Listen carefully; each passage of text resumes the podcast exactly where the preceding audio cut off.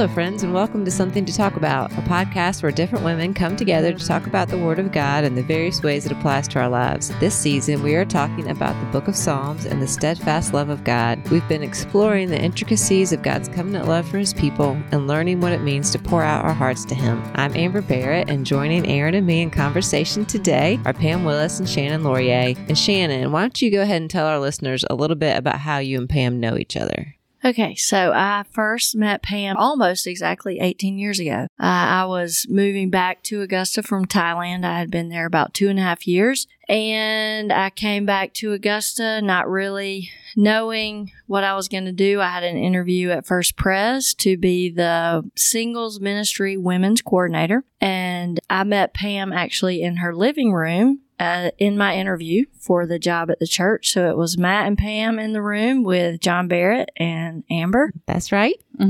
And I really had no idea at that point what I was, what really was coming for me in the immediate future in the next couple of years. But little did I know I was meeting that evening some of my very closest friends. So Hmm? That's great. I still remember that day, and we talked about it earlier today, but one of us asked, um, well, I mean, it's such a vivid memory in my mind. Like a lot of my memories are foggy from the last 30 years, but this was a very vivid memory of her sitting in our living room. I thought she was so cool.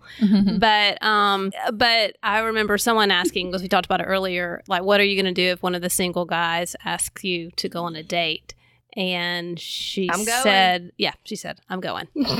so I was like, "Okay, we're gonna have this girl married been in. Thailand two and a half years, no dates. I'm going. That's awesome. But my motto was, I'll go on a first date with anybody, with anybody that a friend recommends. I I love like it. that. I love it. So That was a good interview. I remember that day too because I remember you told us in the morning, maybe mid morning, that you were going out to look for cars, and by like four o'clock you'd purchased one. And so I thought that then tells me something. is the that's okay. So I was with y'all before I bought the car. Mhm. The day I bought the car is the day I met Troy. So basically, you met your best friends and your husband, and you bought your first car on the same day. Yeah, It's a big day. that's pretty crazy. Big day. yeah, All right. Well, we are we are starting out strong, y'all. We are going to tell people a little bit more about who y'all are, and we're also going to answer our first things first question. So, our first things first question for today is, what was your first job after college? So, Pam, start us off. Tell us a little bit more about yourself and answer the first things first question. I'm Pam Willis. I'm married to Matt. I have three adult children. Um, I feel like this year our hobbies have changed. I feel like they have become weddings Mm-hmm. and travel. So I um, we have traveled a lot this year, um, which was really unexpected, but it's been great. But when we are home, we love to cook. We enjoy having people over. We enjoy people taking people out on the lake. We're pretty laid back. So I would just say we enjoy being with people. I went to Georgia College. Um, my junior year of college, I got an internship at a law firm in Macon. So I traveled back and forth that semester. And when I was done with my internship, the guy that I was working for asked if I would like to have a full time job. And I was very thrilled about this because I was kind of over college. I was ready for a, you know, big girl job. So I left Georgia College and I moved to Macon all by myself. I lived in an apartment and I started working my, I guess it would have been my senior year of college. And I finished my classes at night that year. And I continued to work for that attorney until we moved to Augusta, which was right after we had Josh. So I think I was with him five to seven years. So that was my, my first job. Which really is a big girl job. If you think about the fact that you left your senior year, you lived by yourself and you managed all of that. You didn't really know anybody when you first went there. Not a So, soul. Not a soul. Mm-mm. Brave girl. Yeah. The Allman Brothers, probably. Yes, I knew of the Allman Brothers. Found a church. We got married in that church. Oh, that's great. And um, Macon's a really sweet place to us, although we don't really go there anymore. It's, yeah, has a lot of sweet memories. that's cool. um, my name is Shannon Laurier. I am married to Troy. When I'm being silly, I call him T. Roy. um, and we have three. Pam has adult children. I have children, children. Teenage So, children, almost. Teenage not children. quite. Yes. I actually two that are. So Simeon is 14, a freshman in high school. Scout just turned 13. She is a seventh grader. And then Jake is 10 and he is in fifth grade. And let's see, I am a PE teacher, elementary PE. And my main hobby at the moment is helping my kids live their best life. That's what I do in, Full-time my, hobby. in my miscellaneous time. Um, my first job after college. So I, um, a story for another day, but I graduated from Valdosta State, which was actually my third college. Won't go into that. And I was a health and physical education major. And I finished, uh, it took me five years to graduate finished, moved back to Augusta, had not found a job. It was August. School had really started probably a couple of weeks, and I got a call from um, Newton County in Covington, Georgia, to interview for a middle school PE job that would involve potentially coaching girls basketball. And so I interviewed and felt good about it. And then the principal called and said, Well, I really wanted to offer you the job, but the teacher leaving was going to take an adapted PE position and she got cold feet. So she's staying, but would, however, would you want to interview for the adapted position? And I would still like for you to co- coach the girls team at this particular middle school.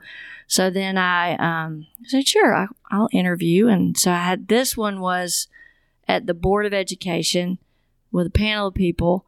And, you know, I really didn't feel qualified, but they hired me and it was a great first job. I really loved it. So my first big girl job was I was a dietitian at a outpatient dialysis clinic here in town. So would help people figure out what they could eat while they were on dialysis. So that was fun. I learned a lot in that job, and that was one of many jobs that I've held over my lifetime. Yeah, for being so young, you've done a lot of different things, my friend. You are a jack of many trades and a master of many too. Could we say? I don't know. I don't know. Had What? a lot of jobs. We'll leave it at that. My first job out of college was actually here at First Presbyterian Church, which was a surprise to me. I'm from Indiana. I lived out in Colorado for a few years. I finished school in Columbia, South Carolina, and I was heading back out to Colorado to work. And a friend of mine said, Why don't you come to First Pres with me and do a summer youth internship? And I said, okay, I think I will. And I did. And then to my surprise, I ended up accepting a two year position also as a youth intern and met my husband, and we have stayed here. So that was a circuitous route I had not planned on, but I was grateful for. And I, when I think about graduating from college and taking our first jobs, I think about what Pam was saying that you really feel like it's your first kind of big girl moment. You step out into the world, you have things that you want to do, you feel equipped, you feel hopeful, you feel excited, you feel like you want to make an investment and make a change, and you go into it with some energy. And then life happens and some hard things happen, some disappointments come, some unexpected hardships, just maybe life doesn't go the way you planned. And, and then you find that hope is a little harder to hold on to. And as we come to this psalm today, the psalm we're going to be looking at is Psalm 77. And the psalmist starts out just by talking about the fact that he is crying out to the Lord and he is asking the Lord to hear him because he is in trouble. And if you haven't had a chance to read this psalm yet and you're listening to us, then I suggest you hit the pause button and read it now because by reading it yourself, you really do get so much more out of the conversation. The context of this psalm, it was written to the choir master. It was a song of Asaph, and the sons of Asaph were priests. And so they ministered either in the tabernacle or in the temple. And this psalm would have been used, like many others, um, in corporate worship or to be sung together. And really, the crux, the main point of this psalm is that I will cry aloud to the Lord and he will hear me. And it's giving words to both of those things to what it looks like to cry aloud to the Lord, to what it looks like to know that he hears us, to remember who he is and what he does. And if you look at how this this psalm is put together, the first 8 verses really focus on the cry of the psalmist's heart and the questions that spring from it. It talks about the soul that refuses to be comforted. And then he moves into verse 10, and there's a little bit of a change. He appeals to something outside of himself. He appeals to the Lord, to the right hand of the Most High, and all he, he has accomplished, his powerful works, his deeds, his wonders of old. And then after verse 10, the psalmist begins to say, I will remember, I cry aloud, and I remember. And those are the two things we're going to talk about today what it looks like for us to cry aloud to the Lord, and what it looks like to us for us to remember. So, y'all, in what ways can you identify with this psalmist's time of trouble, the ways he describes it, and his seemingly failed attempts to deal with it? as I was um, thinking through this, it there are a lot of different things that um, would come up. I can think of several times in life where I was struggling, um, maybe in a particular sin or hardship or disappointment. Um, but this, the one particular one I'm going to share, was in my mid 20s. I was single and I had been invited to join a team of campus outreach people in Thailand. And I had been on a mission trip. I'd actually been on two summer mission trips to Thailand prior to that. And the Lord really, in those times, and it was a period from the first time I went until I actually did move there. I guess it was probably five years ish, maybe. And um, the Lord, from the very first trip I made, just really turned my heart towards those people. And when I, the year that I taught school, my first job, and then uh, left that job to work with Campus Outreach, I still always, my my heart was hoping that ultimately somehow that would lead me to an opportunity for Thailand. And so the opportunity came. I just, I don't think I ever thought it wouldn't come until I was, you know, 27.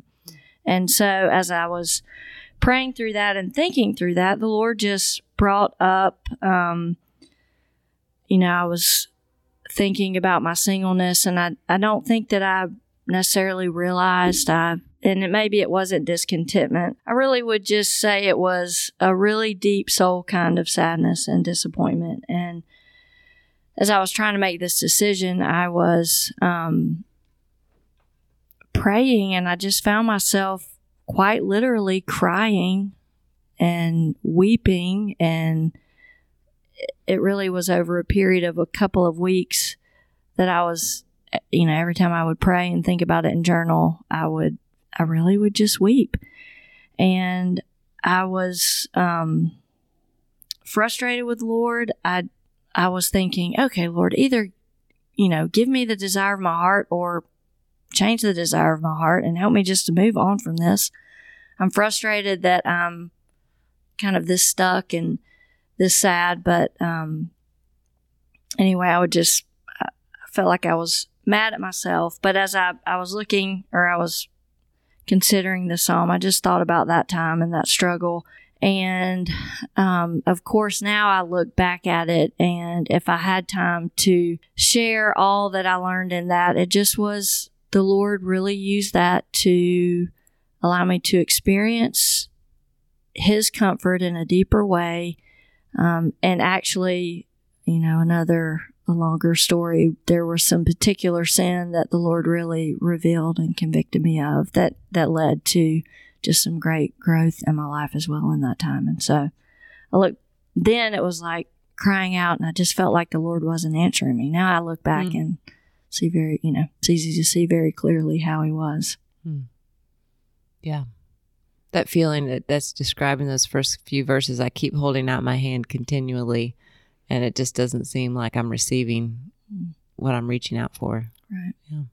I think all day yesterday, I I really thought about the author of the psalm, and I couldn't get my mind off of what he might have been going through personally when he wrote it.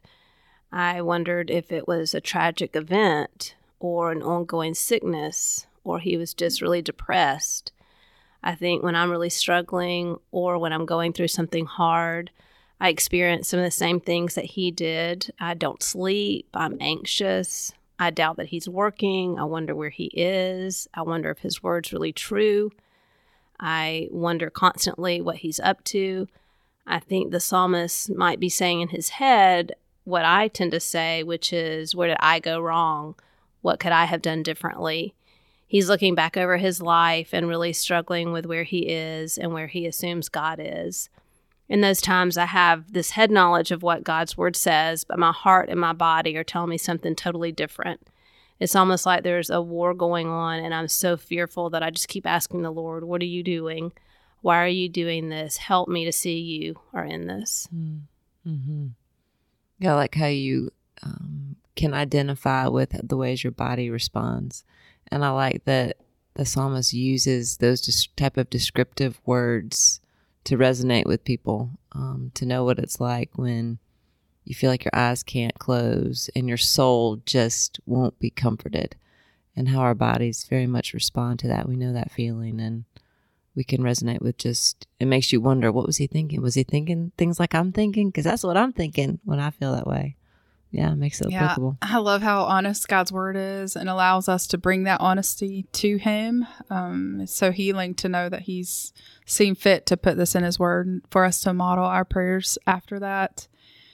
And yeah, we all know that feeling where we've cried out and we can't find peace and we just wait upon the Lord. And I think that's what the psalmist is showing us here. So when we see this psalmist, he's in his distress and his spirit does a diligent search and brings to the surface a few questions. Will the Lord spurn me forever? Will he never again be favorable?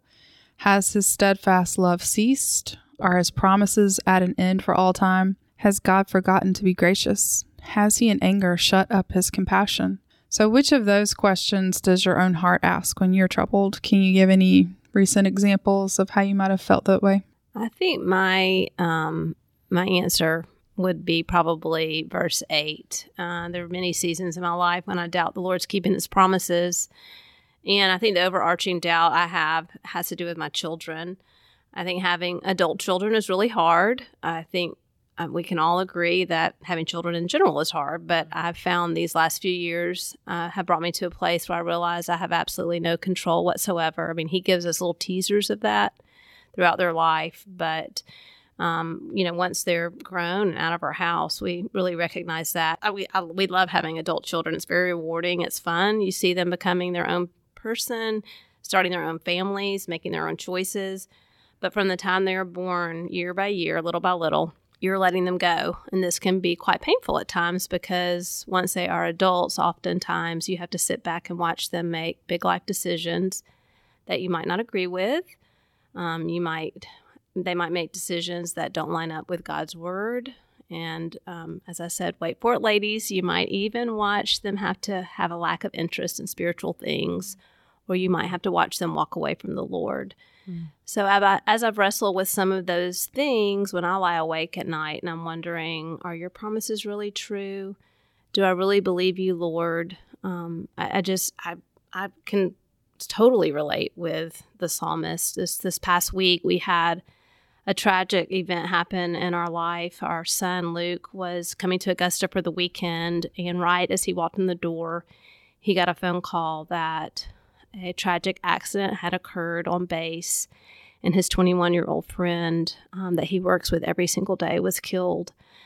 And um, we were all just standing in the kitchen, literally uh, sick to our stomachs, crying, wondering how this could have happened. I mean, these are well trained soldiers who put guns together with blindfolds on, who, I mean, they go out in the middle of the night with, you know, tons of scary weapons and an accident happened and this 21 year old boy's dead mm-hmm. and luke had just been with him three hours earlier and so all i could do literally was put my hand my head in my hands and say lord help us help jesus help us tell me what to say help me know how to comfort him Mm.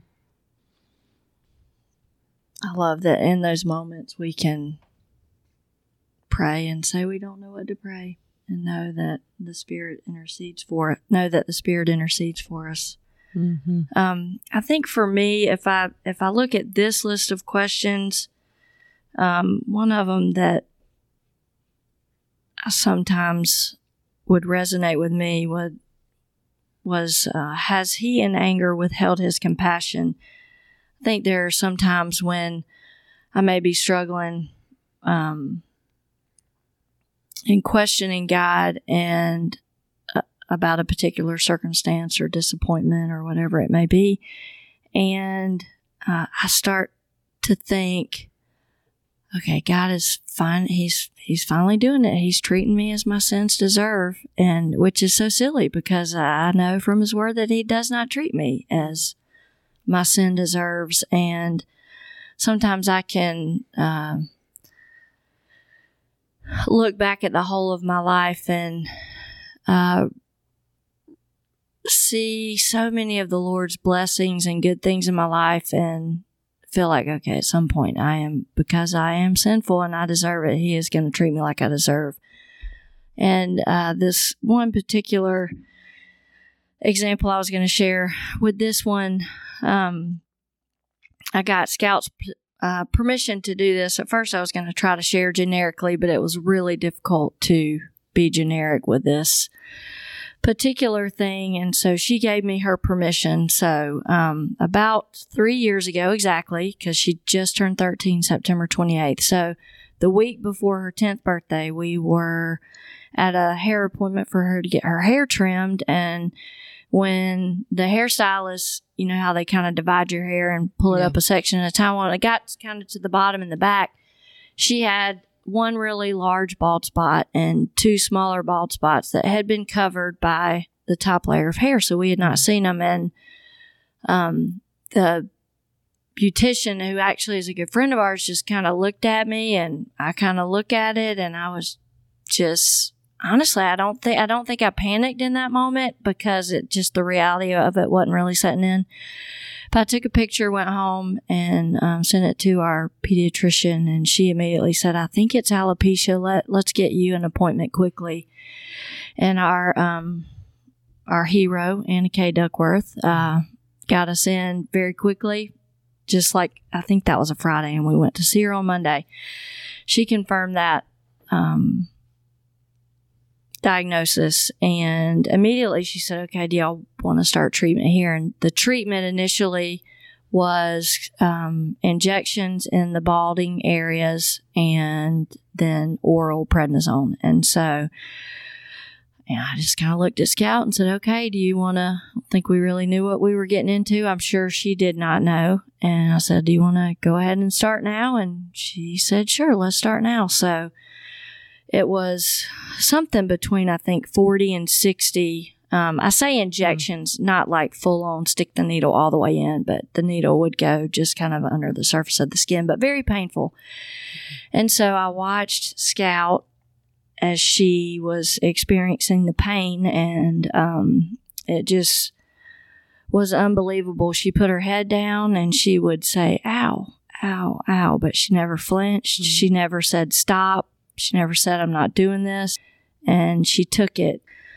Moving forward from that, there were two really difficult years of watching our girl losing her hair, watching mm-hmm. her every other week go through really painful treatment and every day taking a medication that made her not be able to sleep, that made her cha- her face get chubby and round and it just was difficult. And there were times in that when I just I wanted the Lord's mercy to be her hair to come back. And um you know I did wonder Lord is this are you angry with me? Why Mm. won't you answer? Why won't you change this? And the Lord's mercy in that was really that Scout was okay. It didn't her hair didn't come back immediately. In fact we went through three three cycles of this. It would be 2 to 3 months of treatment.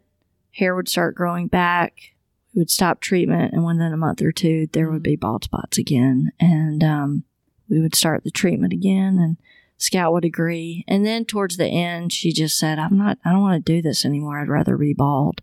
And it, it just was rough. It was really difficult. Mhm. there were most I I could talk about it like I'm talking now and not have emotion and then sometimes I could talk about it and I would just fall apart in a puddle. And Yeah. so it just was hard and it was constant. Yeah. Yeah. And you shared with us those questions that you had along the way that you know enough to know that maybe I can't see what you're doing, Lord, but even beyond the fact that I can't see what you're doing, I'm not sure if I trust who you say that you are. Like those deeper Right. questions that the psalmist is asking, like, do you, are you finally treating me the way my sins deserve? Yeah. Have you forgotten your loving kindness or your steadfast love? And, you know, what really stuck out to some of us who walked through that story with you was just seeing Scout and her faith and what that did for you in the midst of that. Because as you're asking those questions, you're wondering if her little heart is going to Mhm. start asking those questions and just where she went. Just, I remember you sharing a sweet devotional that she Mm-hmm. read to you and, and, and those times together where you thought it is just almost unbelievable to you that she could have that sort of faith. You know, that's really kind of mm-hmm. reflected in that ability to feel that sort of pain, like even in that very concrete example of getting those 40 to 60 little shots and yet staying in mm-hmm. it and trusting. And I think that's the hard thing is when we are feeling that type, when we're feeling an intense pain, it's so hard to think that in the midst of that that the lord is who he says he is that he hasn't changed a bit that he hasn't moved from that. And we have a very hard time convincing ourselves that something could be true that it feels so opposite of what we feel in the moment. And so i think that's another reason that i appreciate this psalm is just as he moves through he's he's not afraid to give us words to express the questions that we have and the struggle that we have but then he gives us something to appeal to that's outside of ourselves. Yeah, I so often try to look inwardly to see if I can feel the right way, think the right way, but he takes his eyes and turns them outside and appeals uh, to what the Lord has done and, and what he has shown to be true about himself. Um, he describes, in particular, God's redemption of his people. And he describes that in verses 15 and 20 when y'all read those verses, what described there was helpful to you in these times of distress that you're talking about? I think when I'm looking in the Word and sitting still and allowing the Lord to speak to my heart, it's hard not to be moved when you recount God's faithfulness to His people and when you just read the words that describe his salvation and his redemption and his leading his people. I love the last verse of that. You led your people like a flock. With your mighty arm, you redeemed your people. And um, those words, it, it does bring comfort. It reminds me that God is in control, that He is good, that He has redeemed, and we're going to be in circumstances that have yet to be redeemed, still waiting for the full redemption, but we can trust God's loving and good good hand. And um, Scout really was an example to me in that that I, I that she did not pull away or flinch. And when I'm not I'm not dealing with it well, I'm you know throwing up my arms, I'm pitching a yeah. fit, I'm um, squirming, and so. Um, but sometimes there are times when the Lord will still us in those moments mm-hmm. and let the reality sink into our hearts, which is that He does love us and that He mm-hmm. has redeemed us and mm-hmm. He's faithful. So. It reminds me of a quote that Matt sent to me last week, um, which says, uh, it was from Tim Keller. It says, Never, ever, ever, ever think that God is not working, no matter how much it seems like He is absent. And at the same time, never, never, never, never think you're going to be able to figure out for a long, long time what he's up to. So I think just as we think about this psalm, we we don't know what God is up to. We're in the midst of crying out to Him. Um, I think these verses are interesting because he's appealing to God, arguing against his own heart, which has ruled that everything was hopeless. He looks back at the past in order to trust the Lord with his fears in the present. Verse 19 in particular talks about him making his way through the sea. And I could not help but think of William Cowper, who wrote God Moves in Mysterious Ways. Cowper suffered from major depression almost his entire life and actually became a believer in an insane asylum after he had tried to commit suicide several times. He wrote many hymns throughout his life, but I can't help but think that he was acquainted with Psalm 77 when he wrote God Moves in Mysterious Ways. The lyrics are um, God moves in a mysterious way, his wonders to perform. He plants his footste- footsteps in the sea and rides upon the storm. Ye fearful saints, fresh courage take. The clouds ye so much dread are big with mercy and shall break in blessings on your head. Mm. Judge not the Lord by feeble sense, but trust him for his grace. Behind a frowning providence, he hides a smiling face. His purposes will ripen fast, unfolding every hour. The bud may have a bitter taste, but sweet will be the flower. Blind unbelief is sure to err and scan his work in vain. God is his own interpreter, and he will make it plain. Hmm. I love those words. Just how, how you would think, man, surely he had some portion of Psalm 77 in mind. Just he moves in mysterious ways and his footprints are in the sea and how it says in that psalm that you led your people like a flock, like you're you're saying, Shannon, and yet your footprints were unseen, and by the hand of Moses and Aaron, you led them like a flock. It was powerful. It was probably frightening, and it was tender at the same time. And y'all are describing all of those things that in that place where we're reaching out to the Lord uh, for deliverance, we see that tenderness and we see that power and we see that part that we can't fully explain that's a little bit terrifying. All those things together. I love hearing y'all talk about that. That's obviously the closing of that psalm is so beautiful. And when we think about redemption, I feel like, at least for me, it's so easy to think about my personal Aaron's redemption or maybe of like my inner circle or whatever. I'm thinking a very narrow lens. And one thing I feel like my uh, Hebrew professors really helped me do is take off my American individualistic lens and think of, try to think of, I'm still learning this, but just try to think of the scriptures as written to God's people, written to his flock. And that's how the Hebrew, early Hebrew listener would have heard that is in this corporate solidarity type way.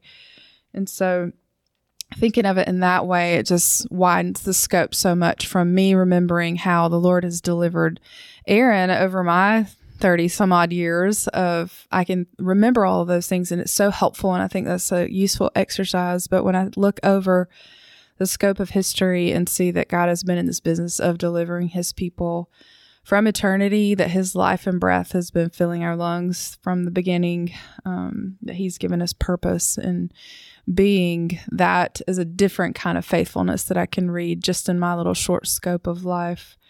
So we can also look at the past of God's scripture, like see his faithfulness in God's scripture, and we can see it in our current life and looking around. We can also look to the future. And I think that's so much of what the end of that psalm reads as we see Jesus as the, the ultimate redeemer, the ultimate one who keeps the flock. So, um, talk to us some more about how Psalm 77 helps us in our times of trouble to remember what God has done for us through Jesus the psalmist had the ability to look back and remember what God had done for the Israelites, just like we have the ability to look back and see what Jesus has done for us. As I reflect on what Jesus has done for me on the cross, I also go back to my own salvation story and remember how he took my dead heart and made it alive. He literally breathed life into me. He replaced my heart of stone with a heart of flesh.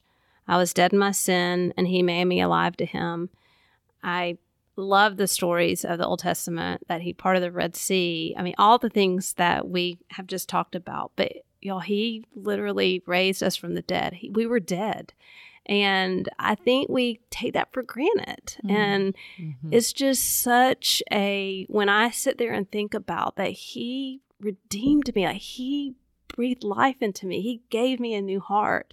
It just is such good news. Mm-hmm. And it, I don't know. I just I can't wait for the people that I love who don't know the Lord to experience that because it's mm. it never gets old. Mm. You know, yeah. it doesn't. Keep it going. Is, it's a good mm-hmm. story, you know? And so um I take it for granted mm. every day that he gives me life and breath. I take it for granted, but he he brought me out of the darkness into the light. And mm. thank you, Jesus. Yes. Mm-hmm. So good. I think you were right. I often just think me, my story.